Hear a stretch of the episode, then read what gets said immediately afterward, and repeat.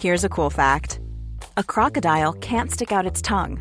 Another cool fact you can get short term health insurance for a month or just under a year in some states. United Healthcare short term insurance plans are designed for people who are between jobs, coming off their parents' plan, or turning a side hustle into a full time gig. Underwritten by Golden Rule Insurance Company, they offer flexible, budget friendly coverage with access to a nationwide network of doctors and hospitals. Get more cool facts about United Healthcare short term plans at uh1.com.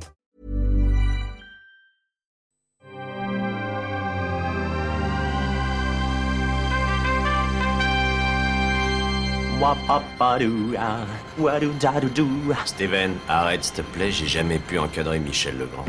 Salut Ciné, votre rendez-vous avec le cinéma qui, comme vous tous, s'apprête à tourner la page des années 2010 et à se projeter à pleine balle dans une nouvelle décennie pleine, n'en doutons pas, de rire, de joie, d'émotions diverses, de films superbes, généreux, inattendus, de réalisateurs inspirés, talentueux, de projets ambitieux, mais aussi forcément de bouses sans nom, de franchises insipides, d'adaptations désastreuses, de remakes sans le moindre début d'une idée nouvelle et de faiseurs cyniques présentés comme l'avenir brillant d'un art dont ils sont pourtant les fossoyeurs. Une décennie donc qui ressemblera par bien des aspects à celle qui se termine et à laquelle cet épisode spécial est consacré avec la crème de ce glorieux podcast venu en nombre, puisqu'ils sont pas moins de 6 Daniel Andreyev, Rafik Djoumi, Julien Dupuis, David Honora, Stéphane Moïsaki, c'est Perrine Kenson. J'ai réussi à le dire sans tousser. C'est Nos Ciné, épisode 214, et c'est parti.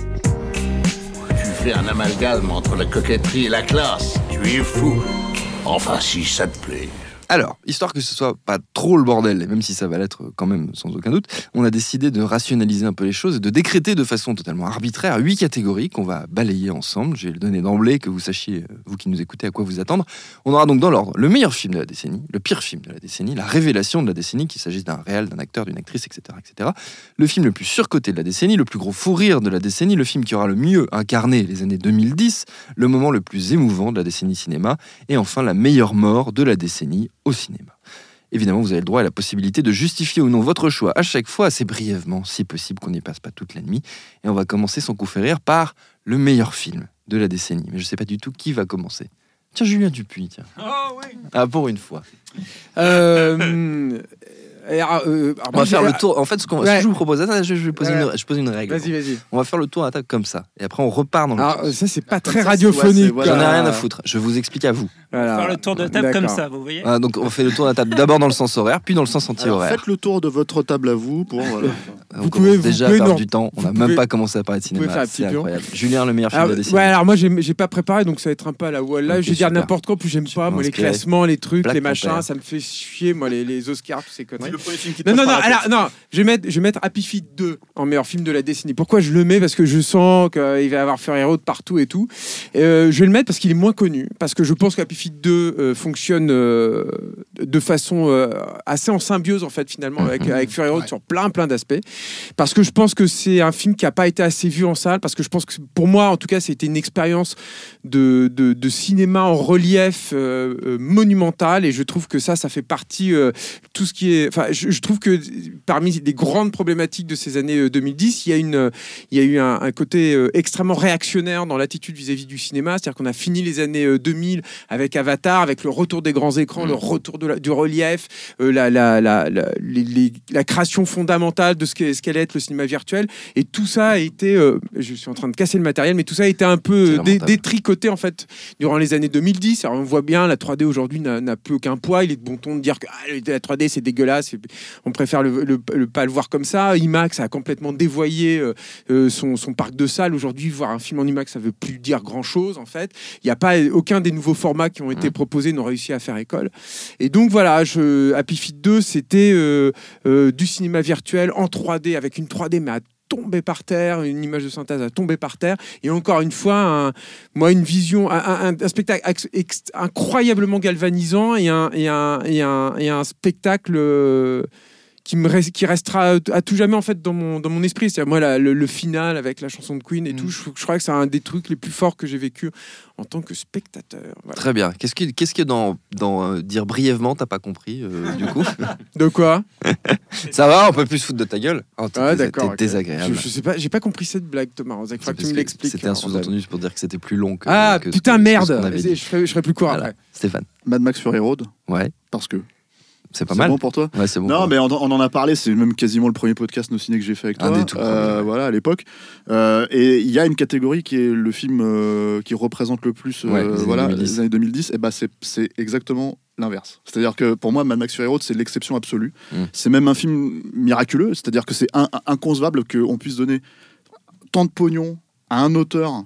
Alors certes pour revenir dans son univers, hein, mais un univers qui a jamais euh, rapporté euh, le, le budget de- du, du film, quoi. Enfin même même à l'époque, et qu'on lui laisse faire, enfin qu'on lui donne les coups des franches en fait pour Mm. faire le film, quoi.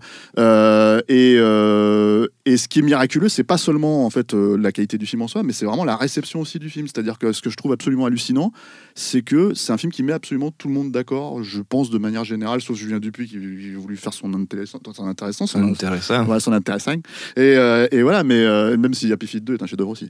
Euh, voilà, mais euh, donc voilà, donc c'est, bah, en fait, on a fait, je sais pas combien de podcasts sur, voilà, c'était l'évidence. C'est, même dans toutes les catégories, c'est le truc qui, qui est impossible à, comment dire, pour moi à nier quoi. C'est Mad Max Fury Road, c'est le film que j'ai le plus vu Mm. euh, depuis sa sortie euh, cette décennie. ton, ton choix Voilà. le plus aisé. Voilà. Perrine. Euh, pour moi, c'est la Grande Bellezza de Paolo Sorrentino.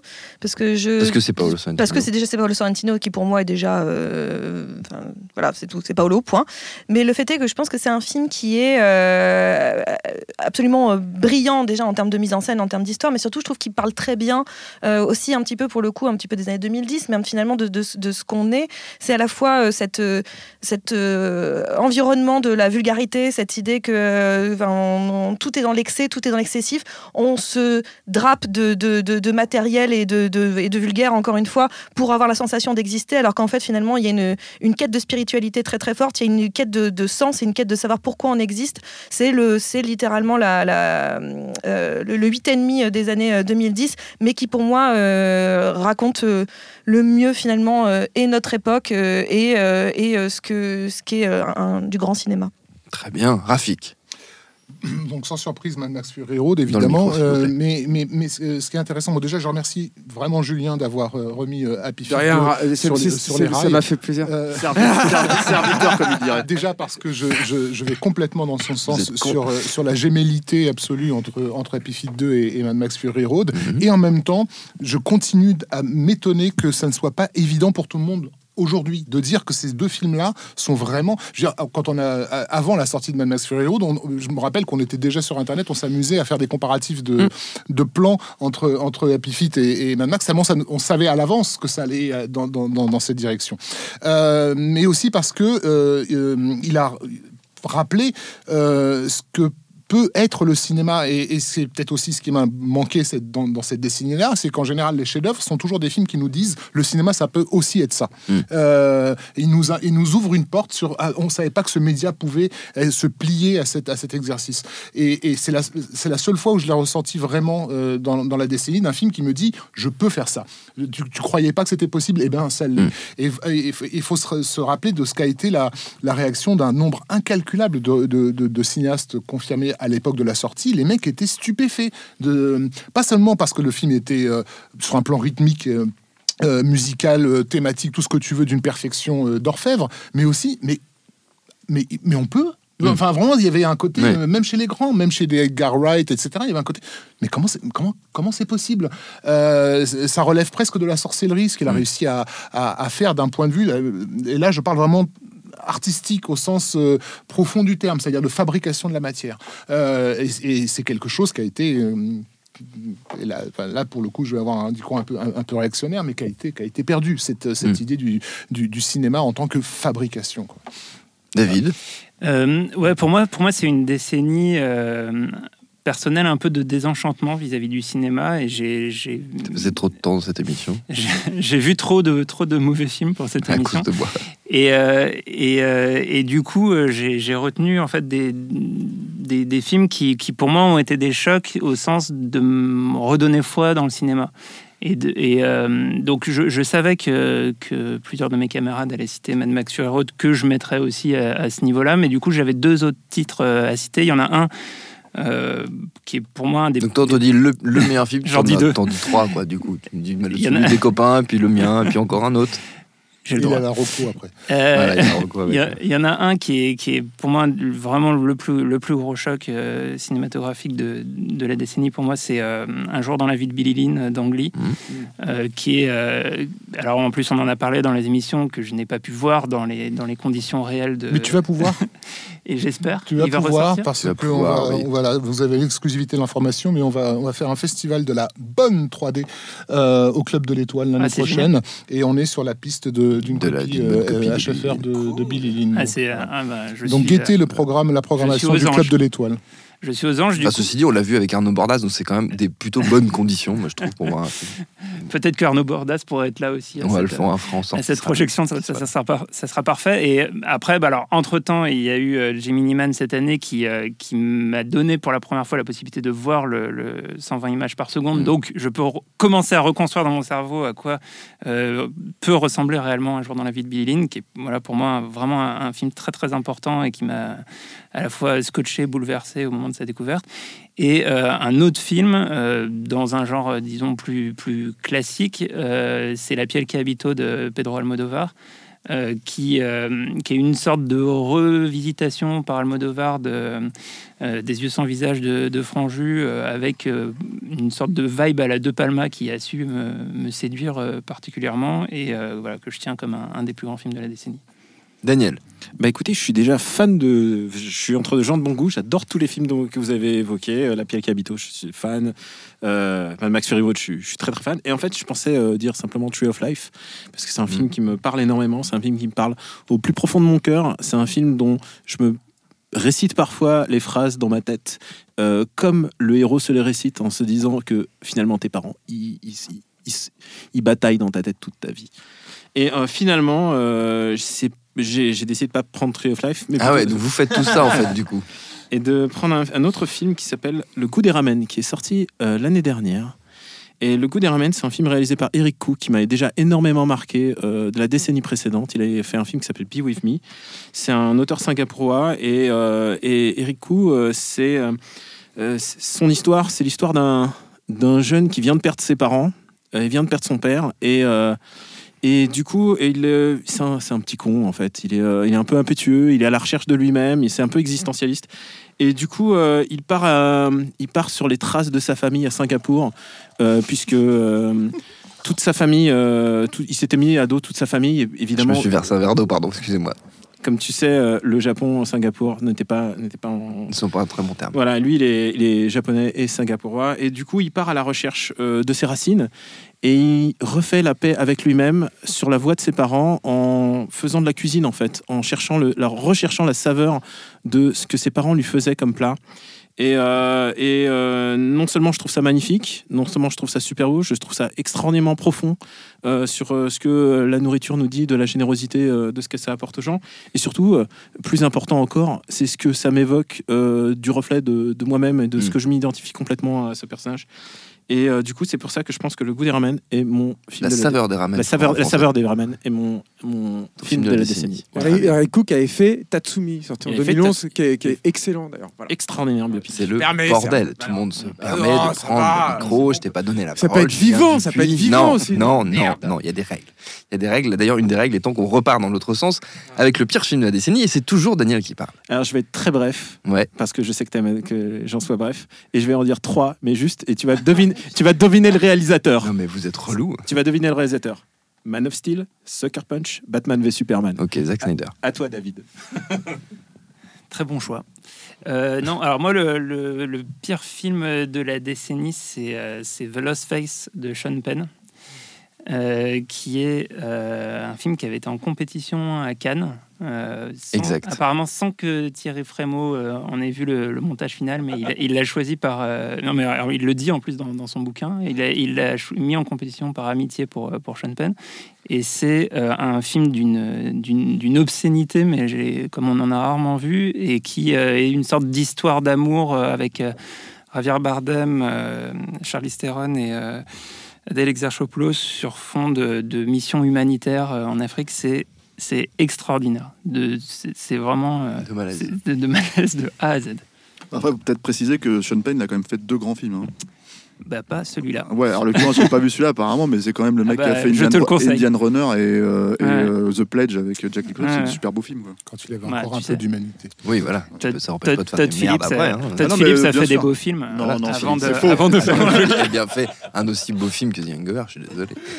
Rafik. Alors, euh, mon pire film de la décennie n'est pas en soi le pire film de la décennie, c'est juste une petite crotte, mais c'est ce qu'il a représenté en fait. Euh, Mais ça, c'est le film qui représente les années 2010 Non, ce qu'il a représenté en, Ok, en- de mauvais. De mauvais. Très bien. ok. Non, il s'agit d'Avengers, de, le premier, donc de- Ouais. de, 2012.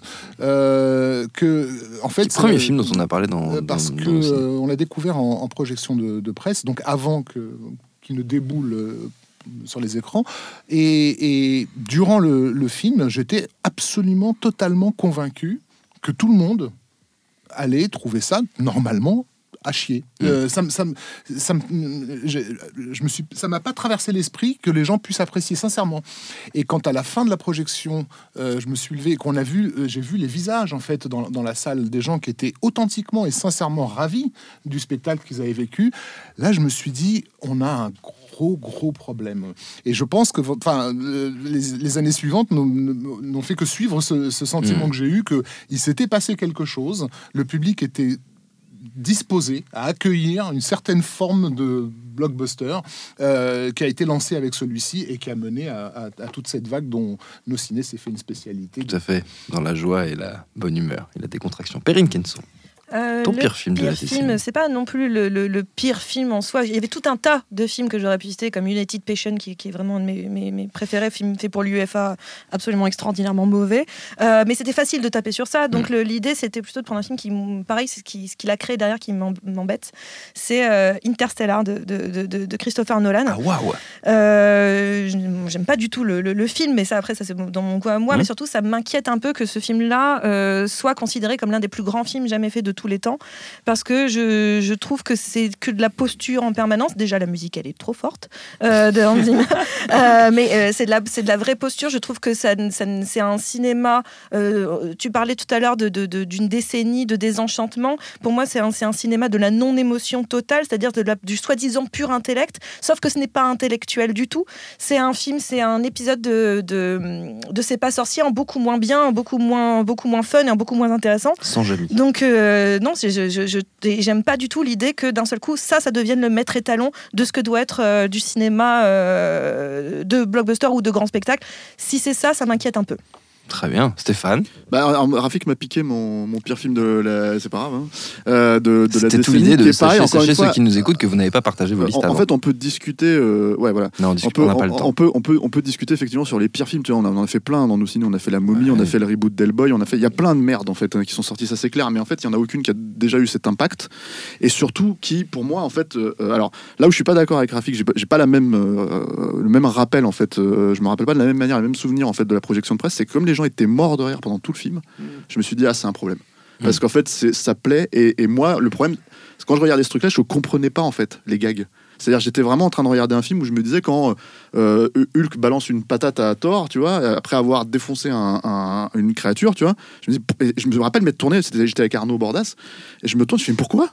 Et en fait, c'est surtout tout le monde avait l'air d'avoir compris et pas moi en fait puisque tout le monde était mort de rire et, et du coup il y a cette logique euh, c'est-à-dire que ça pourrait être aussi un film représentatif en fait des années 2010 mais cette logique de désacralisation du mythe euh, qui est quand même un peu ce que fait en général euh, ce, ce- ce- ce- ce- ce réalisateur absolument abject que je, je ne supporte pas, qui est Joss Whedon. Euh, et, et cette désacralisation du mythe, en fait, qui là, en fait, a pris des proportions. C'est-à-dire que c'est on- non seulement on savait que t'as plus besoin d'être un bon shooter en fait pour faire un blockbuster qui cartonne, euh, t'as plus besoin en fait d'avoir euh, quelque chose à raconter euh, parce que globalement c'est quand même une heure et demie de mecs qui sont dans un dans un vaisseau spatial et les 3, 45 minutes où ils se, tabassent dans New York. T'as plus besoin de tout ça. Et, et, surtout, enfin voilà, c'est un film qui a euh, donné le là en fait pour dire le blueprint en fait pour dire voilà Marvel c'est censé être ça maintenant. Mm. Et euh, on a on a chié sur Marvel en fait euh, depuis maintenant quelques années. Mais à la base, Marvel, enfin, quand tu lis les comic books, c'est magnifique, c'est c'est- c'est- c'est superbe, c'est la nouvelle mythologie actuelle. Donc, je veux dire, c'est ça qui me, c'est ça qui me désole complètement avec ce film-là, quoi. Et euh, donc, donc oui, on, on peut effectivement se dire que c'est pas forcément le pire film de la décennie, mais pour moi, si, c'est quand même le pire film de la décennie. Avec le Joker, d'après toi.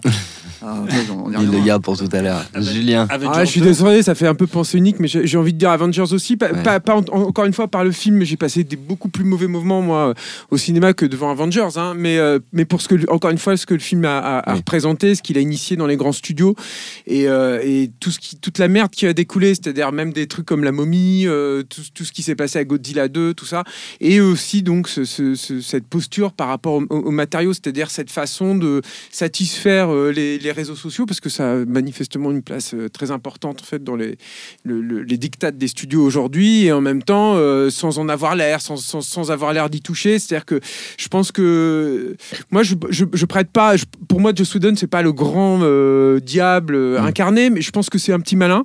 Et je pense qu'il y a un- eu un truc dans cette posture de petit malin qui lui a permis de se sortir d'un truc qui scénaristiquement était hyper compliqué. Je veux dire, tout le monde, moi je me souviens av- avant Avengers, euh, on a écrit des trucs euh, sur ça et je crois que c'était même Robert Downey Jr. qui avait dit euh, là ça va être chaud quoi. Je sais pas comment ils vont s'en sortir. Ça- il, avait expliqué, il dit bon si tu fais un film sur Iron Man ça va, Captain America tu comprends, Thor ça va, mais si tu mélanges tout ça va être le bordel, ça va être dur quoi de faire avaler ça. Et ben moi quand j'avais vu le truc je me dis ah oui en fait ils sont fous en fait il fait avaler avec trois blagues et puis et effectivement tout le monde qui était mort de rire et tout et où je me suis dit putain si tu sacrifies tout à la blague comme ça qu'est-ce qui reste au final? Et puis voilà on va on voit ce qu'a généré en fait ce film de merde ensuite quoi. Et alors du coup euh, j'avais un autre truc dans un autre spectre hein, pour- Toujours, pour- toujours pas brièvement, quoi, du coup. non non mais je suis désolé mais je vais passer vite pour le coup mais, Avengers mais 2, non mais un film en fait Mon cul, je vais un- passer vite. un, un vrai film de merde dont personne ne se souvient, mais qui pour moi est finalement quelque part étendard de tous les dysfonctionnements d'Hollywood aujourd'hui, qui est la nouvelle version de baignure de euh, Timor euh, euh, Beckman Betoff. Voilà, de- je pense Beckman, que vous, avez, vous avez- Beckman, je pense que tout le monde a à peu près oublié en fait que ce film euh, épouvantable existait. Euh, voilà, La, donc fin, euh, la où- fin est géniale. où les mecs se disent bon bah on peut reprendre le film de William Euh, et, là où tu te dis bon bah il y a plus de secret. Par contre il y a cette recherche frénétique de la franchise qui a bien défini cette euh, vilaine décennie de cinéma Très bien, formidable. Euh, tu gardes la parole, du coup. Euh, T'as as à peu près 18 secondes pour me donner ta révélation de la décennie. mais j'en ai pas en fait j'en ai pas trop Eh ben, super, non j'ai juste, Casse-toi. j'ai juste gardé quand même j'ai gardé David O. Russell parce que c'est un mec euh, que je, je suivais de loin j'avais bien aimé Les Rois- du désert mais pour moi dans les années 2010 pour le coup le mec il m'a il m'a soufflé Mm. et plus d'une fois quoi Euh, euh, il a commencé avec Fighter euh, Happiness Therapy moi j'avais été complètement soufflé euh, American Bluff tout ça moi je trouve qu'il y a- il y a un truc Joy. Et, euh, Joy, c'était super aussi, voilà. Et lui, je trouve, voilà, je me, je me suis dit, mais il sort d'où d'un seul coup? Je me suis dit, ah putain, il peut faire ça, ce mec, c'est Mm. incroyable.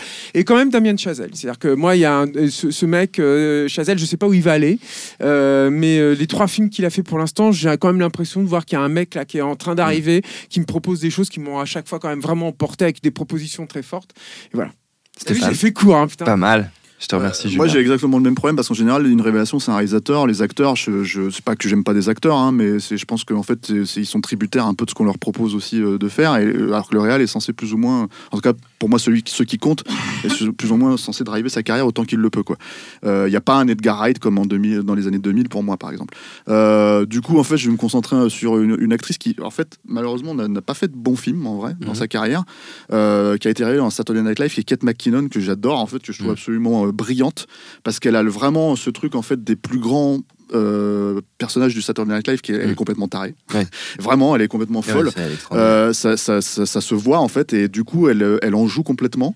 Euh, elle est pour moi une bouée de sauvetage dans le, dans le SNL de- des années 2010 parce que c'est devenu pour moi une catastrophe depuis au moins 3-4 ans le SNL ouais, vraiment enfin c'est irregardable tellement en fait ils font ils font plus du enfin c'est même plus de l'humour à ce stade là c'est juste de la parodie d'un truc d'avant et, et si je devais retenir un film dans lequel elle apparaît le film est mauvais très mauvais mais elle en fait elle s'en sort vraiment plutôt bien c'est le SOS fantôme le, le- Ouais. le reboot féminin, voilà, où, euh, où elle, a, elle arrive plus ou moins à maintenir son grain de folie dans un film totalement. euh, pff, Voilà, donc, euh, donc voilà, Kate McKinnon, mais j'espère qu'un jour quelqu'un va lui filer un vrai rôle Un vrai avec, un vrai, euh, Mm. avec un vrai film.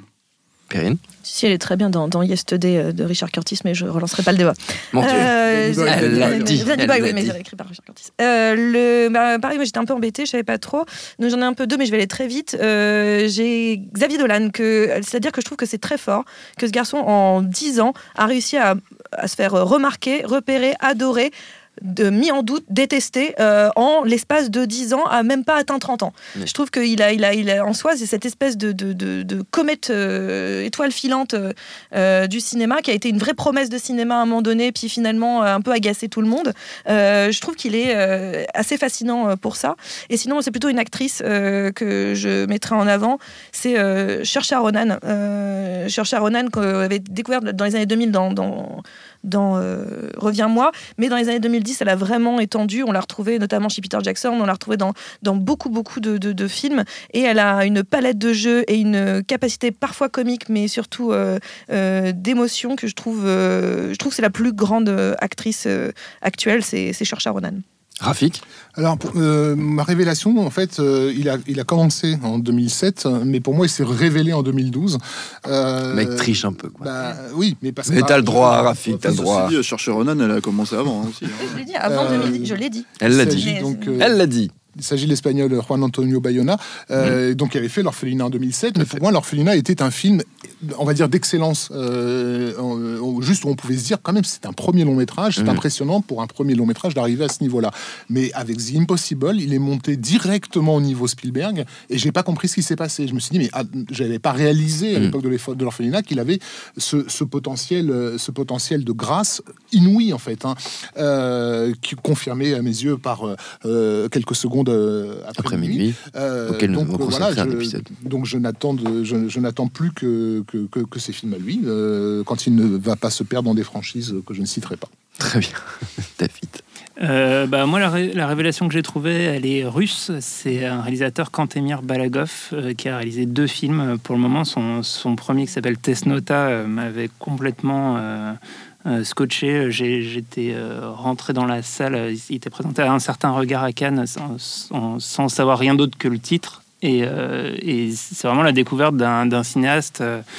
Euh, bah, qui, a un, qui a un sens euh, du cadre et du récit euh, que je trouve exceptionnel. Euh, c'est un, c'est un très jeune cinéaste, il n'a il a pas encore 30 ans. Et, et puis c'est un, c'est un élève de... avec Tatou, j'ai oublié le, le nom. Un, élève de. Euh, mais qui, euh, qui pour moi est extrêmement prometteur et qui peut faire partie des, des- des très très grands dans les années à venir. Daniel. Est-ce que tu as, Daniel, est-ce que tu as soufflé la réponse à David? Non, non, pas du tout, pas du tout. Au contraire, David, David est parfait. Euh, moi, j'ai.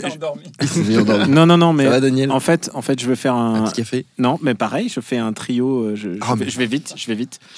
Euh, c'est trois acteurs et actrices qui ont été euh, qui ont été marqués par le saut des grandes franchises et qui ont survécu à ces grandes franchises, à mon avis. C'est-à-dire qu'on les a vus et dans les Marvel et dans les Star Wars et tout ce que Mhm. tu veux. Euh, Adam Driver, extraordinaire acteur. Pour moi, c'est un des acteurs les plus importants de cette décennie. Euh, quel que soit le projet sur lequel il est, je, je le regarde. Je sais qu'il se sera bien. Euh, J'ai confiance en son acting et c'est un acteur de théâtre. Euh, la scène de chanson dans Marriage Story, je trouve ça brillant. Michael B. Jordan, pure physicalité, je trouve que c'est un acteur extraordinaire. Euh, évidemment, euh, je peux faire comme vous, on l'a vu dans The Wire, mais il avait 12 ans. Et là, il confirme quand même, après le temps, qu'il peut survivre à des franchises. Il a survécu, enfin, ouais, il survit à tout, quoi. Enfin, Adam Driver, il a survécu, littéralement. Et, euh, et puis, le, le dernier acteur que- auquel je pensais, c'était Lupita Nyong'o. Euh, qui est quand même extraordinaire. Et je pense à elle notamment dans Us qui est un film on peut en penser ce qu'on veut. Mais dans Us elle a une telle physicalité dans le rôle elle a un truc qui, qui me parle complètement qui me glace le sang. Elle joue à la fois donc et, euh, et bon Elle-même et son, elle-même et son, deux- son double. doppelganger. et son doppelganger. Et elle est, elle est extraordinaire là-dedans et je pense que ça va être une actrice à suivre. Et donc du coup euh, de facto je Jordan Peele je suis curieux de ce qu'il va faire. Euh, c'est un, c'est un réalisateur qui m'interpelle. Je trouve pas tout ce qu'il fait est parfait mais par contre ça m'intéresse son univers m'intéresse. Et je pense dans cette décennie il y a David Robert Mitchell qui Donc t'as 5 en fait. Du voilà, d'un coup. Mec, ça Ouais, tu, mais tu sais quoi, c'est intéressant aussi de voir ces, ces gens qu'on va suivre encore dans le prochaine décennie Mm. Ouais. et qui vont. Ces gens être- qui savent pas choisir un truc quand on a envie de choisir un truc. quoi. Mais comment choisir entre un réalisateur, Je m'en fous. un acteur, une actrice Tu te démerdes. C'est ton boulot, c'est pas le mien. Garde le- la parole, Daniel, pour nous donner ton film le plus surcoté de la décennie. Je vais être très bref. Vas-y. Birdman et Black Swan, voilà. Donc t'en as encore deux, quoi. Ouais, mais J'ai décidé de m'emmerder. en une phrase, en une phrase, c'est voilà. vrai. Il a même, la même thématique, un oiseau, tout ça. Ouais, Sans voilà. commentaire, Un- un problème voilà. avec les oiseaux. Euh, David. Euh, alors moi, sur le, film le plus surcoté de la décennie, alors moi je suis assez d'accord avec ce que disait euh, tout à l'heure Julien euh, sur Damien Chazelle, qui le fait qu'il est extrêmement prometteur et j'ai beaucoup aimé son premier et son troisième film. En revanche, je trouve que La La Land est à la fois a été extrêmement surcoté et est assez symptomatique euh, d'un des problèmes euh, du, du, rapport au, cinéma de cette décennie. Et, je- en fait, je mets ce film un petit peu dans, dans, la même, euh, dans le même panier que des films comme Drive ou Le Joker, qui sont en fait des, plus des carnets de tendance et des, émanations d'une certaine cinéphilie que, qu'une vraie réussite. Parmi- avec les deux films euh, auxquels je compare, euh, je, je pense qu'il est meilleur que les deux autres, mais je pense qu'il a été aussi plus surcoté. Rafik. Bah, Da- David euh, a cité le mien, puisqu'il s'agit de, Drive, en l'occurrence, pour rester euh, sur Ryan Gosling. Euh, voilà, où pendant, pendant un an, je devais me frayer un chemin dans mes réseaux sociaux entre les posts consacrés au film. Euh, en, en- en plus, arrivé à un, à un âge canonique, comme tu le sais, Bien sûr. euh, où, où tu as appris, 78 où- où déjà. appris à repérer un peu ces, ces- ces- ces films-là. Tu sais que ces films-là, un an et demi, deux ans après, vont, vont commencer à partir un peu en, Mm. en poussière. Quoi. Et ça a été, pour les gens qui l'auraient oublié, le plus grand chef-d'œuvre de l'histoire du cinéma pendant six ou sept mois à peu près. C'est pas mal. C'est plus- que certains, euh, pour le coup. Euh, je suis la tendance drive en fait. euh, Ah oui. Et, et je, je- c'est comme quoi c'est beau parce qu'on grandit. Moi j'étais euh, à fond dans Drive en 2011, mais à fond. Je trouvais ça euh, extraordinaire. Et puis le fait est que, en effet, quand il a fallu que je repense, eh ben, le film n'est arrivé que très tardivement dans ma tête. J'ai ah oui c'est vrai il existe. Et je me souviens de l'engouement démentiel qu'il y avait autour de Drive et dont je faisais partie. Je ne me, je, je, je m'auto-flagelle au passage. Euh, Mais non, dont je c'est faisais beau de partie. reconnaître qu'on évolue. Mais euh, et surtout plus que Drive en fait, c'est-à-dire c'est euh, le mec qui va avec, c'est Nicolas Winding Refn. Et lui, euh, en termes de surcotage. Ouais. on est on est euh, on est dans il est des le premier à se surcoter. non, mais on en est dans des sommets de surcotage. On recommande à ce titre son interview de William Friedkin. Ah non non mais euh, je- sur les bonus de Sorcerer, je crois que c'est ça. chef-d'œuvre, ouais. Ce qui est mais juste, juste, je peux plus ce gars en fait. Donc c'est-à-dire que Drive, ça faisait encore l'illusion que euh, bah si, ça, non mais c'est pas mal, franchement. Et là après depuis, bah il y a ces, ces- sa connerie là, Too Old to Die Young, il y a tous ces trucs là, c'est pas possible. Donc le plus le Drive, le point de départ, mais le vrai surcote, enfin le vrai surcotage, je sais pas si ça existe comme mot, la Si. vraie surcote, c'est euh, c'est Nicolas Winding Refn. On arrête, on arrête Nicolas Winding Refn, on arrête Nicolas. maintenant. Tu arrêtes, Nicolas. Stéphane. Bah, pff, en fait, le problème avec les films surcotés, c'est que moi j'ai tendance à les oublier, puisque en fait, enfin, si je les considère comme surcotés, en fait, j'ai du mal à comprendre le truc. Donc, du coup, je pourrais m'arrêter, euh, je sais pas, mais bon, on a déjà tapé sur Marvel, euh, sur Black Panther par exemple, tu vois, Mm. rien à foutre aux Oscars par exemple, ce genre de choses. Mais en fait, et c'est pas un troll, hein, je suis désolé, euh, Mm. voilà. Mais pour moi, le film le plus surcoté de la décennie, parce que je m'en rappelle encore, parce que je l'ai vu il y a trois mois, c'est Joker, quoi. Et, et c'est pas pour troller les gens qui sont pas contents en fait dans, dans les, dans les commentaires, c'est juste non, non, vraiment, c'est plaisir du, du, du plaisir. Faire De- partie du plaisir. De de troller. troller les. Ouais, mais en fait, Tu non, parce que. AVC en- pendant- parce qu'en C'est la saveur du moment. en toute euh, honnêteté, je, peux chercher plein de raisons pour lesquelles les gens aiment ce film, en fait, mais elles sont absolument pas cinématographiques. Oui. Et c'est ce qui fait que pour moi, en fait, c'est un film qui est surcoté. C'est-à-dire que euh, euh, je, je, je mettrai ma main à couper, il y a peut-être quelqu'un qui va venir me la couper, euh, que ce film, dans 5-10 ans, mais personne ne se rappellera que ça avait fait cet, cet engouement absolument dingue. Mhm. On, on dira oui, ça a fait un milliard, on dira oui, il y avait tous ces trucs-là, mais c'est pour moi, c'est inconcevable que ce film ne laisse, ne laisse autre chose qu'une trace de pneu dans l'histoire du cinéma. quoi. C'est pas possible. Donc le truc, c'est que, c'est que Bon voilà, après on, on dira oui, il y a un machin qui joue super bien, mais c'est pareil, c'est qu'on- c'est ce qu'on disait en fait. Un, un bon acteur, quand il a un rôle de merde, bah, c'est- un rôle de merde quoi. Donc Mm. euh, voilà, donc voilà, c'est Joker. Julien. Moi, j'ai du mal à, par- à réfléchir juste en termes de film, donc je vais me limiter à trois réalisateurs. Et je n'ai fait- ouais. Non, mais parce que je suis parti de la pensée unique aussi. Donc, je vais dire Nicolas Winding Refn.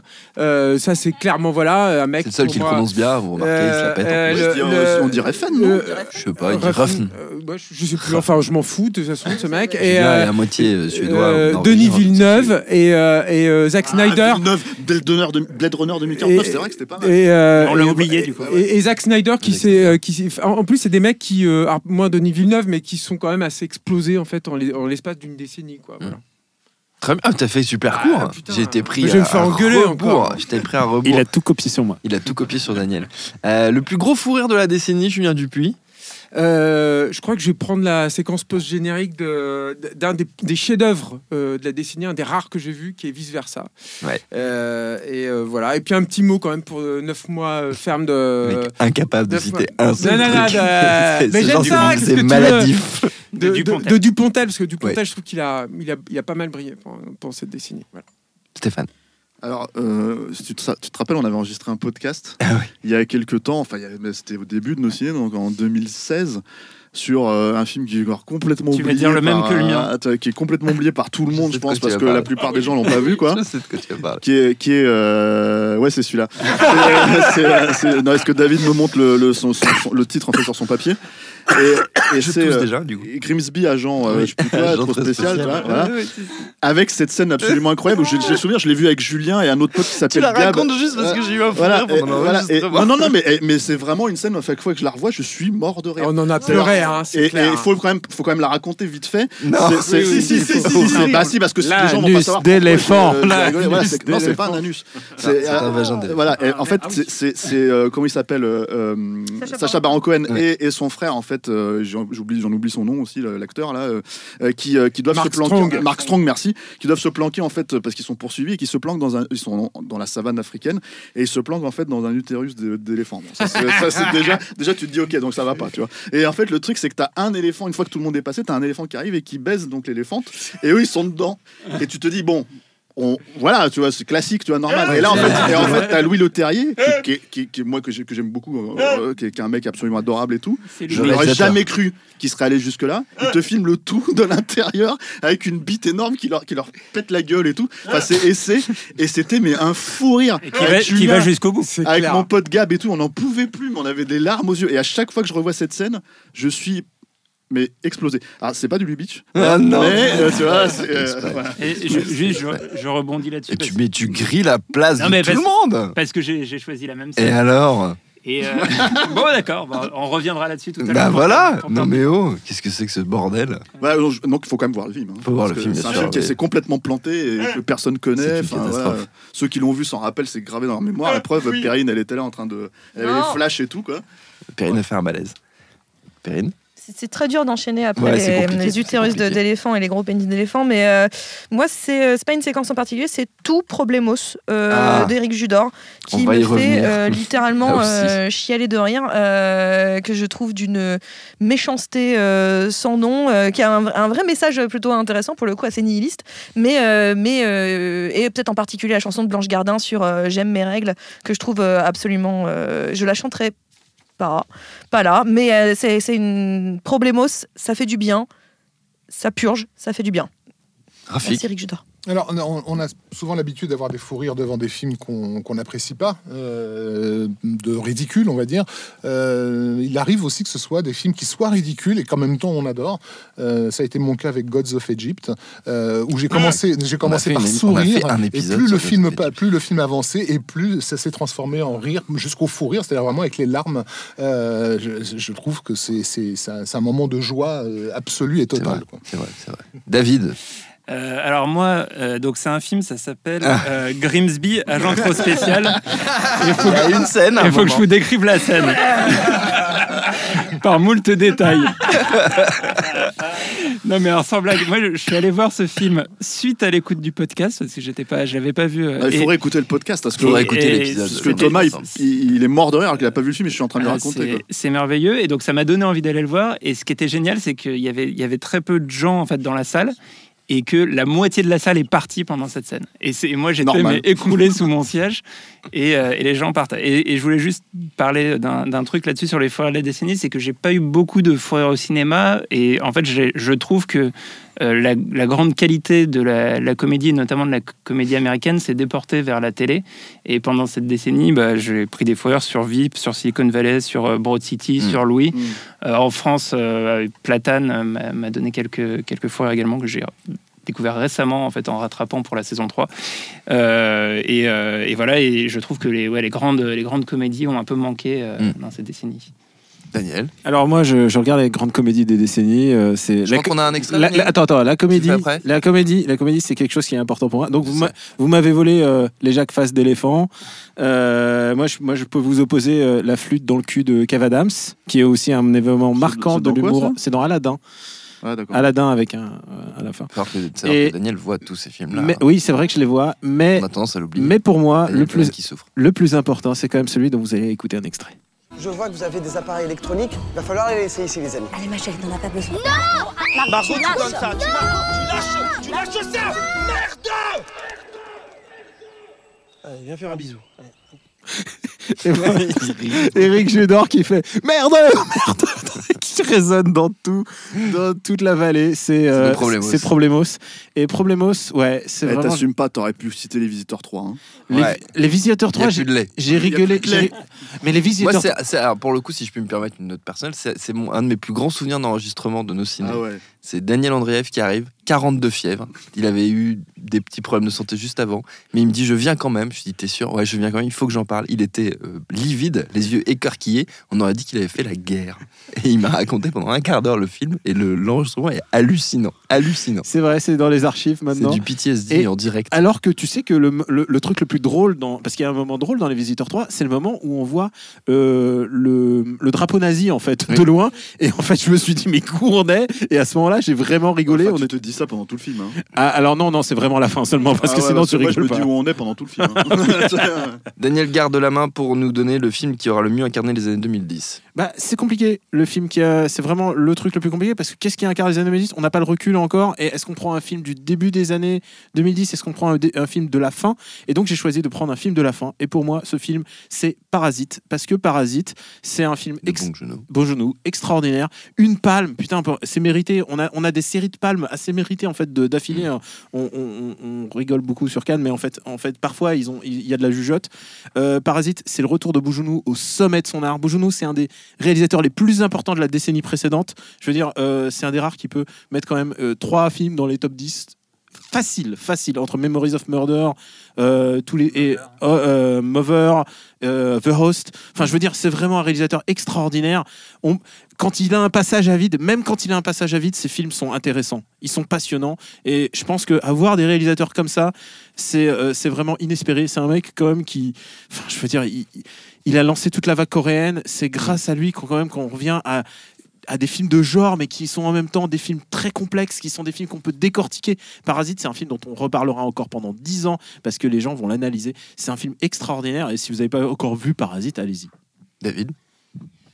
Euh, oui, alors moi, pour moi, il y a un film qui a, qui a préfiguré, enfin qui arrive au début de la décennie et qui l'a un peu préfiguré et que je trouve euh, quasi parfait en tout point, c'est The Social Network euh, de, de Fincher, euh, qui euh, à la fois dans, dans ce que est, est, euh, est scénarisé par Aaron Sorkin, enfin je pense que son, son- sa contribution est pas du tout négligeable au film, et qui à la fois en fait dans, dans ce qu'il raconte et dans la manière dont il, il raconte, ben vraiment, enfin anticiper tout la, la manière dont la technologie en fait a investi, euh, euh, y compris nos relations intimes et, euh, et en fait le- l'essentiel de notre manière de, de- de fonctionner ensemble.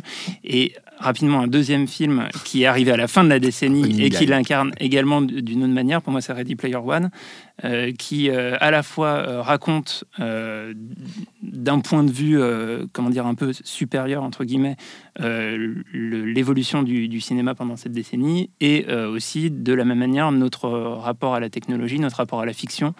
Euh, voilà, pour moi, c'est ces deux films qui, qui- qui font le- la, la parenthèse parfaite pour raconter ce qu'ont été les, les années 2010. Rafik. Après, Alors, en plus, tu vas devoir nous, nous quitter. Oui, C'est ça triste. ma dernière. euh, Voilà. ma dernière Rafik euh, décède. incursion. On fera une Le émission film qui hommage. aura, euh, le mieux incarné euh, les années 2010. Pour moi, je l'ai pris comme le, le film dans lequel les gens se reconnaîtront.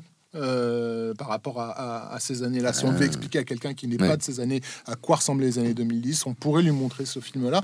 Euh, je choisirais euh, vice versa parce que pour moi, il parle très très bien et avec délicatesse de déjà de- du repli qu'on a tous vécu justement pour- sous l'influence des réseaux sociaux, de toute cette technologie qui nous entoure et tout ça. Un, un repli qui peut, qui, qui peut être vide, mais aussi qui peut être chargé d'une nouvelle forme d'aventure qui est euh, bah, d'essayer d'un peu mieux se comprendre et de savoir Mm. qui on est euh, réellement à l'intérieur. Et j'ai l'impression qu'effectivement, en tout cas dans le monde occidental, les gens euh, s'identifient assez facilement aux personnages qui, Mm. qui sont mis en scène dans, dans ce film-là par rapport à leurs préoccupations et, leur, et à leur façon de- d'aborder euh, simplement d'aborder la vie en fait. Qu'est-ce que ça veut dire être en fait? Voilà. Donc pour moi, c'est un film qui incarne bien cette décennie. Merci Rafik. Est-ce que tu veux nous donner avant de partir ton moment le plus émouvant et ta meilleure mort? bah alors, mon, moment le plus émouvant, j'ai déjà je chiale rien que rien que d'y penser, c'est euh, comme je l'ai dit tout à l'heure, euh, le film de Juan Antonio Bayona, donc euh, quelques minutes après minuit. Tout à fait. La scène qui, bon, je pense, fait chialer à peu près 99% des spectateurs, enfin sauf Adolf Hitler, mais euh, tous les autres. Même lui. Il a vu. Hitler et moi, je avait une mère, Hitler la et scène, moi, je suis la scène entre Sigourney Weaver et, et son petit-fils euh, dans, dans la voiture, Mm. et qui est, euh, je pense, aussi la raison pour laquelle la critique française a, a complètement descendu Oui. euh, ce film absolument indispensable et, et inoubliable. Et ta meilleure mort Ta meilleure mort T'en vas pas, la meilleure mort Euh, bah, C'était euh, le troisième Batman, il est sorti quand? Euh, le, le dernier Batman 2012, ouais. Voilà, c'est 2012, ça. ouais. Je pense que c'est- je pense qu'on avait la meilleure mort de tout. De Marion Cotillard. Bah oui, Marion Cotillard, ok, bien Marion sûr. Ouais, évidemment, évidemment, évidemment. Merci beaucoup, Rafik Djoumi. Merci, merci d'être venu. Euh, Perrine Kenson, on en revient à ce film qui aurait le mieux incarné les années 2010. Euh, bah justement, euh, tu tout à l'heure, euh, Stéphane, tu disais, euh, pour moi, ça ne peut pas être ça. C'est euh, Mad, Ma- Mad Max Fury Road pour moi qui l'incarne le mieux les années 2010 parce que il est euh, dans euh, cette. c'est un film qui est dans le, spectaculaire, absolument, Mhm. dans la vitesse, qui aborde des thématiques qui sont très 2010, c'est-à-dire la thématique notamment du féminisme, la thématique de l'écologie, qui sont vraiment des choses qui ont traversé, qui sont nées plus ou moins dans les années 2010, qui ont pris une ampleur incroyable. Mhm. Il y a déjà tout dans, euh, dans Mad Max Fury Road, sauf que Mad Max euh, fait tout mieux que tout le monde. Et, euh, et donc, c'est pour ça que non seulement pour moi, il incarne tout à fait les années 2010, ce qu'elles doivent être, ce qu'elles voulaient être et ce qu'elles. elles- sur, quoi elles réfléchissent, mais en le faisant mieux que tout le monde, en étant le vrai maître étalon de, de, de ces années-là. Stéphane? Alors, moi, euh, malheureusement, je vois pas du tout les années 2010 comme un, un havre de, de- comment dire euh, de créativité. Donc, du coup, le film qui est le plus représentatif pour moi des années 2010, c'est- euh, le film le plus, de toute évidence, le plus en fait euh, pas pompé, mais en tout cas, euh, voilà, enfin représentatif, c'est Star Wars épisode 7, quoi. C'est-à-dire Mm. vraiment un film où euh, t'es censé. Moi, j'ai, je suis né en 76, donc j'ai, je, m'intéresse- vache, t'es attends, super vieux. euh, je me- je me- je me- je m'intéresse au cinéma dans les années 80, 90, 2000. euh, et c'est euh, et il y en a eu d'autres, hein, des décennies euh, à chier dans l'histoire du cinéma, mais c'est c'est la première que je vis vraiment, en fait, euh, qui est une décennie à chier, avec quelques grands films hein, dedans, mais Mm. c'est vraiment une décennie à chier. Et en fait, c'est à cause de films comme justement Star Wars épisode 7. C'est-à-dire que, euh, après, on peut considérer que c'est sympa, qu'on a pris un bon, passé un bon moment, etc., etc., etc. Bon, si on veut, quoi. Moi, j'ai pas du tout de problème avec ce genre de logique, mais pour moi, en fait, ce qui est problématique avec ce film-là, c'est que on te resserre quelque chose que moi j'ai déjà vécu, en l'occurrence, euh, et que je pense que beaucoup de gens qui ont apprécié le film ont déjà vécu, avec le goût actuel. Mm. C'est-à-dire qu'il y a vraiment un truc, c'est-à-dire que on peut pas te proposer en fait un film qui aura pas d'effets spéciaux numériques ou de machin, etc., etc., Mm. comme, euh, comme ça pouvait être le cas pour, la, pour, en tout cas le premier Star Wars, euh, à part deux trois passages. Mais ils le font quand même. Et du coup, en fait, il y a cette espèce de notion qui est que on pourrait croire que c'est un film des années 70-80 tel qu'il a été présenté puisqu'il est voulu en fait dans cette conception là et en fait non c'est un film qui est extraordinairement ancré dans sa période parce qu'il n'y a que dans cette période là qu'on le ferait vraiment comme ça qu'il démontre euh, exactement l'inverse de ce dont parle euh, euh, David avec Ready Player One justement. Mais j'y viendrai plus tard en fait sur le film. Et, et donc voilà c'est un film qui est problématique pour moi et qui, et, et qui comme Avengers en fait pour d'autres raisons Mm. A lancé une espèce d'onde de choc en fait pour dire voilà c'est ça qu'il faut suivre pour que les spectateurs viennent. C'est à dire que pour que ce film il fasse ce, carton là et que ça il y a autant de satisfaction au moment où ça soit sorti et qu'en fait tout le monde perde cette, cette, euh, cette saveur entre guillemets jusqu'à aujourd'hui en fait être euh, peu satisfait par la, par la façon dont on boucle la trilogie parce que c'est quand même beaucoup plus mitigé qu'à l'époque. Euh, voilà c'était un film tu pouvais pas le Mm. taper dessus hein, en Ouais. tout cas dans les trois premières semaines de sa sortie quoi compliqué. voilà, et, euh, et donc voilà, pour moi, ça, c'est un film qui est représentatif, mais c'est parce que je pense que je vois vraiment le, le truc du mauvais côté de, de, de De la, la lorgnette. ouais, voilà. De la serrure. Ouais, C'est une question très compliquée. Ouais. Ouais, non, c'est une question pour moi qui est très compliquée parce que je sais pas trop ce qu'on entendait en fait par là. Euh, disons que si Et c'est le jour de l'enregistrement pour me le dire. non mais si, si, si on si on entend euh, parce que euh, ce, qui a été culturellement les 2010, je suis à 300% d'accord avec David Donora, c'est-à-dire que le Social Network et puis Ready Player One, oui c'est parfait. Enfin je Mm. trouve que même il faudrait faire une étude comparative des deux films pour voir comment ils dialoguent et ils se répondent quoi. Il y a, il y a quelque chose. Et après de façon très intime, euh, je m'épancherai du coup pas dessus. Il y a Gravity et Claude Atlas qui euh, euh, représentent parfaitement ce qu'a été euh, cette décennie de merde pour moi. Très bien, c'est une belle manière de le dire. Voilà, mais pas totalement de merde, mais voilà, mais de merde aussi. Le moment le plus émouvant. Euh, bah, du coup, je vais rester sur Claude Atlas, qui Ouais. est le, monologue en fait de Somni euh, 451 à la fin, qui me qui me fait pleurer à chaque fois et qui pour moi en plus Claude Atlas, c'est un film qui a été hyper important en fait Mm. euh, sur cette décennie. Stéphane? Ouais, moi, il y a quelques trucs, hein, je me permets, parce que je sais pas, j'ai cité qu'un seul film à chaque fois, plus ou moins. Notamment dans Grimsby. donc, euh, donc, tu, donc tu dis que tu vas faire mal faire. Non, non, j'ai pas Avengers, fait un truc parce que c'est vrai qu'il n'y a pas forcément, euh, voilà, euh, il y a pas forcément énormément de films. euh, et, à la fin, celui que je vais garder, c'est pas forcément celui qui est le plus émouvant, mais c'est celui qui peut-être me touche le plus. Mhm. Il y a effectivement euh, euh, Monster Calls dont tu as parlé, Rafik. Il y a Ready Player One qui est la scène finale en fait dans le grenier, qui, euh, qui euh, parce qu'en fait c'est une scène qui t'invite à te rappeler justement en fait dans, en écho à ce que je disais tout à l'heure euh, de pourquoi tu as aimé en fait une certaine culture à une certaine époque et pourquoi tu as besoin en fait de t'aimer toi pour grandir à travers cette culture et l'oublier. Enfin pas l'oublier mais en tout cas la chérir comme une partie de toi et non pas avoir besoin de la retrouver à chaque fois en fait comme un espèce de placebo. Et c'est ce que c'est Star Wars épisode 7, un film placebo. Euh, voilà. Euh, et ça, je trouve ça hyper touchant, en fait, hyper beau, en fait, de voir ça. Euh, et mais la scène, en fait, que je retiendrai, qui est encore une fois pas forcément la scène la plus émouvante, mais qui m'a vraiment cueilli dans ce film-là, en fait, à ce moment-là, c'est la scène finale, en fait, le poème final, en fait, de du territoire des loups. Mm. En fait, et le moment où, où Liam Neeson, le personnage de Liam Neeson, qui, qui donc c'est un survival, le film, euh, euh, va en fait se confronter à, à- la nature, en fait, à la créature euh, entre guillemets mythologique qui est le loup, se rappeler d'un poème de son père en fait que son père lui, citait quand il était sur, sur ses genoux en fait quand il était enfant quoi. Et, et qui est un poème en fait sur l'idée de combattre en fait. C'est-à-dire l'idée de, de- tenir coûte que coûte face à la vie en fait face à la nature face à tout ça. Et, et que le film se termine en fait et je spoil hein, je suis désolé pour ceux qui l'ont pas vu quoi que le film se termine sur un statu quo c'est-à-dire que ne pas savoir en fait qui a gagné entre le loup et Liam Neeson parce que c'est pas ce qui est important euh, euh, ça donne encore plus de résonance en fait à, ce poème là quoi.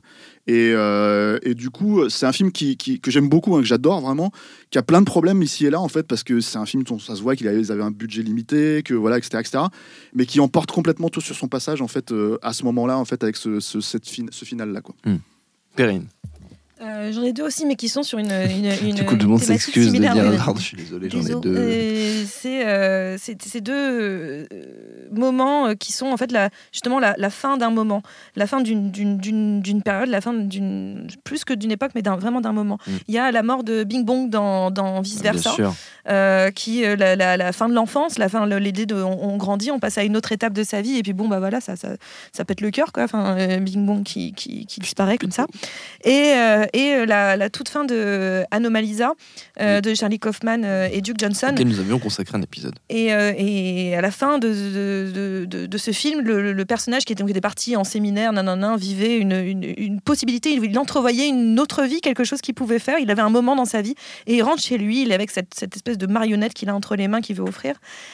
Et il regarde ça et, c'est un, peu- et, et il se voit lui, en fait, cette idée de devoir redevoir faire l'acte, de devoir redefaire- refaire euh, semblant, de devoir rejouer un rôle dans lequel il l'est et qu'il a, dans, dont il n'a pas saisi la chance d'en sortir et de, de revenir dans, ce, dans sa vie, dans son quotidien, et avec un, le cœur brisé totalement. Et mon mari dit par- d'en parler, moi j'ai le cœur brisé de, de, de, de- Mm. de voir ça. C'est un très très très grand film Anomalisa, on n'en parle pas assez. C'est vrai, c'est vrai. On l'avait dit d'ailleurs dans ce podcast. Ce podcast, c'est comme ça qu'on dit, je crois. David. Euh, alors moi j'ai eu plusieurs J'en ai moments. 18, ouais, non non non mais je vais, 18, je pas vais- beaucoup, 18. Je vais en citer qu'un seul. Mais je dis que j'en ai eu plusieurs qui sont des moments très précis, des fait. scènes spécifiques. Et, euh, et en fait, j'ai retenu un film euh, qui m'a fait un, un effet. euh, un, eff- un- un effet vraiment, vraiment très spécial et très, très puissant. C'est un film qui n'avait pas trop été vu, euh, qui est un film de Nicole euh, Olof- Olofsener qui s'appelle euh, en français All About Albert. Et le titre original c'est Enough Said. et euh, qui met en scène euh, euh, en fait deux personnages divorcés un peu un peu revenus de tout et qui vont enfin par leur leur relation enfin dépasser un peu les, les, les- problèmes qu'ils ont eu dans leur, dans leur vie. Et ils sont incarnés par selon moi les, les deux plus grands acteurs de, de l'histoire récente de la télé américaine James Gandolfini et Julia Louis-Dreyfus et euh, James Gandolfini euh, était mort euh, quelques, quelques semaines Oui. avant la sortie du film. Et euh, en fait, il y a- il y, a une scène euh, où il s'assoit euh, sur, les, sur, sur les marches de, devant, la, devant la maison, qui est la scène qui a été utilisée pour faire l'affiche du film. Et à partir de, de cette scène, je me suis effondré en larmes. Il y a, y a- y a un- un, Enfin, je, je recommande par ailleurs tous les films de Nicole Olofsner, qui est, qui est assez méconnue en France et qui est euh, euh, une réalisatrice qui, fait un cinéma qui est, euh, qui est un peu dans, dans la veine des, enfin des, je dirais, des meilleurs films intimistes de Woody Allen. Et, euh, et elle, elle arrive à saisir quelque chose de, de, bah, de l'in- de l'intimité de ces personnages que je trouve extraordinaire. Et ouais, ce film m'avait bouleversé. Moi, mon moment le plus bouleversant de l'enregistrement de nos ciné, c'était quand on avait parlé de Roma et qu'il y a eu un moment où David Honora a eu un. La voix de David Honora s'est étranglée en parlant d'une scène. Ouais. Et ça m'avait bouleversé. Je tenais à le dire à ce micro. Merci, merci pour tout. Daniel. Ah, maintenant que tu me parles de ça me remonte là. Euh, bah, D'abord, j'ai appris euh, avec tristesse que j'étais Hitler parce que j'étais pas ému par, euh, par le film de Bayona. Mais écoute, Ah. c'est- pas grave. écoute. Merde. J'assumerai cette, cette proximité. Euh, et, et aussi une autre chose, par contre, je suis. Hitler a beaucoup aimé Visiteur 3. hein. Par contre. Et alors, tu fais bien de le dire, tu fais bien de le ramener. euh, bah, J'ai parlé de Saveur des Ramen qui déjà m'a bouleversé. Tree of. Tree of Life, rien que le trailer de Tree of Life me, me fout en sanglots. Et, en même temps, je me suis fait voler ma, ma, reco que j'ai été inscrite, puisque euh, moi, je voulais euh, parler de ce moment émouvant. Moi, c'est The Grey, donc le territoire des loups. Et je te rejoins complètement, en fait. C'est-à-dire que moi, j'y suis allé euh, comme un gros bourrin en me disant, ouais, ça va être Liam Neeson qui va se taper contre des loups. Et en fait, c'est pas du tout ça, le film. C'est un problème existentiel. C'est des hommes pris dans la neige et qui vont mourir les uns après les autres. Et c'est justement ça, l'affrontement. C'est qu'est-ce qui reste de ta vie? Qu'est-ce qui reste de ton affrontement? C'est un film sur le deuil. C'est un film, c'est un film magnifique. Et, euh, et du coup, euh, voilà, moi, je, je suis- je suis bouleversé à chaque fois par, euh, par The Grey, à chaque fois que, à chaque fois que j'y pense. quoi. Et, euh, Et voilà. Ouais. Putain. et, et- On, check, on checkera en sortant. je- je- je- juste, juste, juste pour dire, pour un film récent Ouais. et qui est presque dans une reco, euh, Mariage Story, j'en ai, j'en ai- Ah, ma bah, story, bien sûr. Et Mariage Story, il y a cette scène où euh, Adam Driver est dans un bar, il est entouré de tous ses amis, donc tu vois, normalement, c'est la, la bonne ambiance. Et en plus, la scène d'avant, il y a sa, sa femme qui chante, et elle, c'est une autre salade, elle est plus joyeuse. Et là, il chante, euh, et, il chante cette chanson euh, Being Live, qui est une, euh, une chanson qui vient de- de- d'une comédie musicale des années 70, et euh, qui se rapporte évidemment, c'est un reflet sur sa propre vie, puisque le personnage se rend compte que euh, la vie en couple, ça vaut le coup, ça vaut le coup d'être vécu. Enfin, tu vois, il y a Mm. tout un, un ressenti. Et moi, j'aime pas les, les morceaux musicaux dans, dans les, dans Dans les les films. Alors, je, je te dis, j'ai Frozen 2, euh, j'ai eu du mal. Et, euh, et, là, et là, tout d'un coup, Adam Driver, il me chante un truc sur la, sur la vie, sur l'existence et sur, euh, sur ses aspirations de la vie. Et, et il le chante devant ses amis avec, avec le, le lâcher prise complet. Et moi, ça me, ça me bouleverse complètement. Je m'attendais pas à être fauché comme ça à la fin de l'année euh, par un film. On fait notre dernier tour de, de table en attaquant la meilleure mort de la décennie au cinéma et c'est Daniel qui commence. Bah, je vais en faire qu'une. Ah, Et je vais en faire qu'une. C'est la plus importante, c'est celle de cette année, parce qu'il il fallait en prendre une représentative. Et euh, je pense qu'on parle pas assez des grands films à nos ciné. Et donc, c'est un film qui s'appelle euh, Alien Crystal Palace. Un film réalisé par Ariel Dombal. C'est la scène de la mort d'Ariel Dombal. Et alors, je recommande à tout le monde, c'est Direct to Nanarland. C'est un chef-d'œuvre du nanar et cosmogonique, puisque c'est un film qui est quand même une, une vaste branlette entre Ariel Dombal et Nicolas Kerr. Et, et Nicolas Kerr, le chanteur de Pony Hawks. voilà. exact, et le moment où Nicolas Kerr euh, découvre que Ariel est, Ariel est morte, il fait. Ari- euh, je sais plus comment il s'appelle, Céleste. Je vais dire euh, Céleste. Il va dire Céleste, non C'est aussi nul que ça. C'est, ils se trouvent, je sais pas où ils sont, au Maroc, dans un sous-marin, poursuivis par des policiers en, en combinaison lycra noire, euh, avec euh, la, ma- la typo police en lettres gothiques. Rien n'a de sens. Il y a des Égyptiens, genre il y a des pharaons, ça n'a aucun sens. Et honnêtement, cette mort résume tout le film, c'est-à-dire ça n'a aucun sens et c'est un chef-d'œuvre du nanar. Voilà, je vous recommande Ça a euh, l'air hyper bien. Alien Crystal Moi, je Palace, suis chaud. direct to DivX, mon gars. Très bien, très bien. David. Euh, moi, j'ai retenu euh, euh, deux morts qui sont en miroir. Une dont on a déjà parlé, c'est la mort de Bing Bong dans, dans. Vice Versa, qui est une- en fait une mort sacrificielle. Il se, il se sacrifie pour qu'elle puisse sortir de, de, ce- de Cette ce- mauvaise passe. Et, euh, et qui fait écho à un autre grand film de, de la décennie, c'est la, la mort de George Clooney, euh, qui se laisse aller dans l'espace euh, dans Mmh, Gravity. dans Gravity.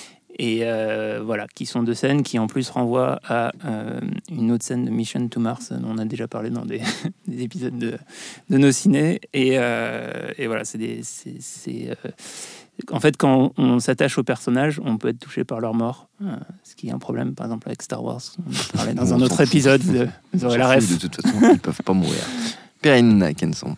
Euh, moi, c'est dans Hérédité de Henry Astor. Euh, Ah, vraiment Ouais, ouais. Parce qu'il y a cette. euh, Mort il y a par cette idée- décapitation voilà, il y a cette idée un peu, un peu à la euh, Hitchcockienne, c'est-à-dire en personnage qu'on pense depuis le début qui Mm. va être le personnage central et hop, au milieu du film, on, on nous, le, on nous le désingue. Mais c'est surtout la manière dont on nous le désingue, c'est-à-dire. euh, on est dans une voiture, on est à l'avant de la voiture, la gamine sort la tête et on ne voit rien, on entend juste un bruit sourd. Et là, le gamin a juste le temps de rentrer chez lui. Et moi, je n'ai plus respiré à partir du moment Ouais. du bruit sourd parce que je me doutais.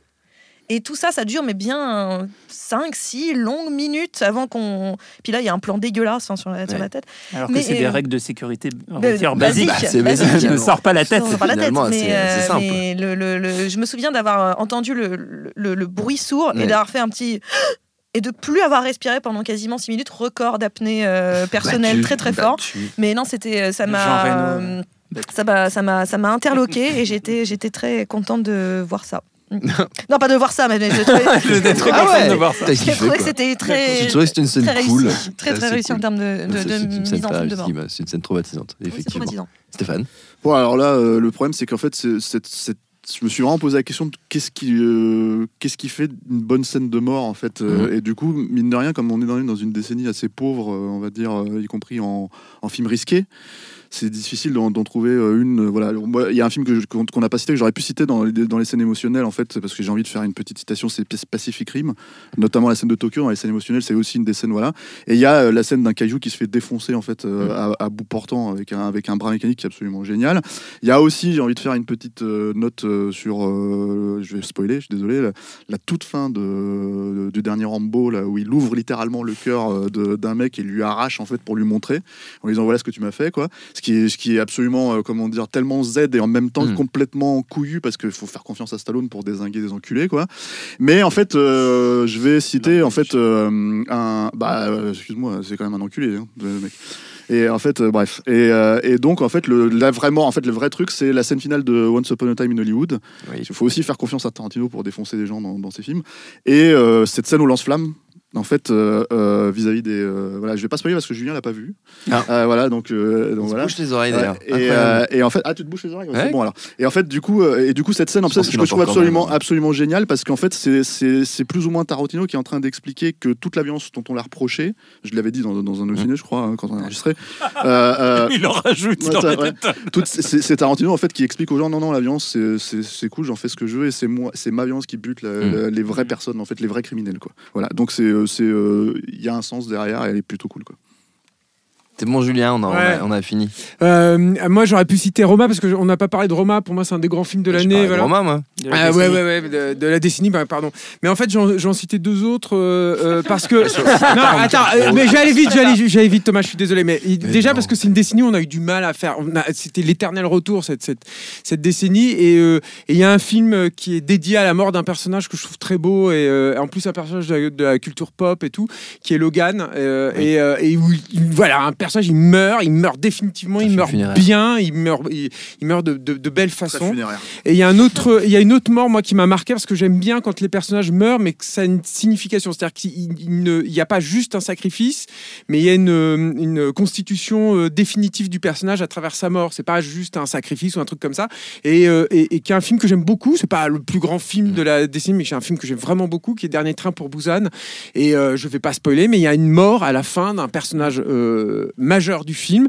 Un- une mort en plus inattendue dans la façon dont elle va se produire et euh, dont elle va se réaliser, qui est en plus un jeu sur un personnage iconique euh, du, du, fantastique et qui dit tout en fait du personnage et de, de comment il va se réaliser, comment il va se, il va se racheter. Voilà. C'était très beau. C'était très beau. Merci à tous. Merci à tous d'avoir participé à ce, un peu cette émission récapitulative de la décennie euh, de cinéma que nous avons vécu en grande partie via ce podcast, puisque ça fait désormais 5 ans qu'il existe. Ça va faire 5 ans qu'il existe. Euh, 2020, année particulière pour nos ciné. J'en profite pour, euh, pour le dire, parce qu'il reste quelques épisodes encore au mois de janvier. Il va y avoir quelques épisodes, puis le podcast va se mettre en pause, en hibernation quelques temps, euh, le temps de revenir encore plus fort, évidemment. Donc merci à tous d'avoir participé à cet épisode spécial. Merci à Solène, à la technique. Solène, beaucoup de courage. Solène. Beaucoup de courage, Solène. Merci Solène. Libérez-moi, il y a marqué. Merci. Et merci à Solène. Mathieu qui, a, réalise cet épisode aussi. Binge pour audio pour toutes les infos utiles. On vous dit à très vite. Au revoir. Au revoir. Merci Thomas. Merci Thomas. Merci à vous. Meilleurs vœux. Je préfère partir plutôt que d'entendre ça, plutôt que d'être sourd.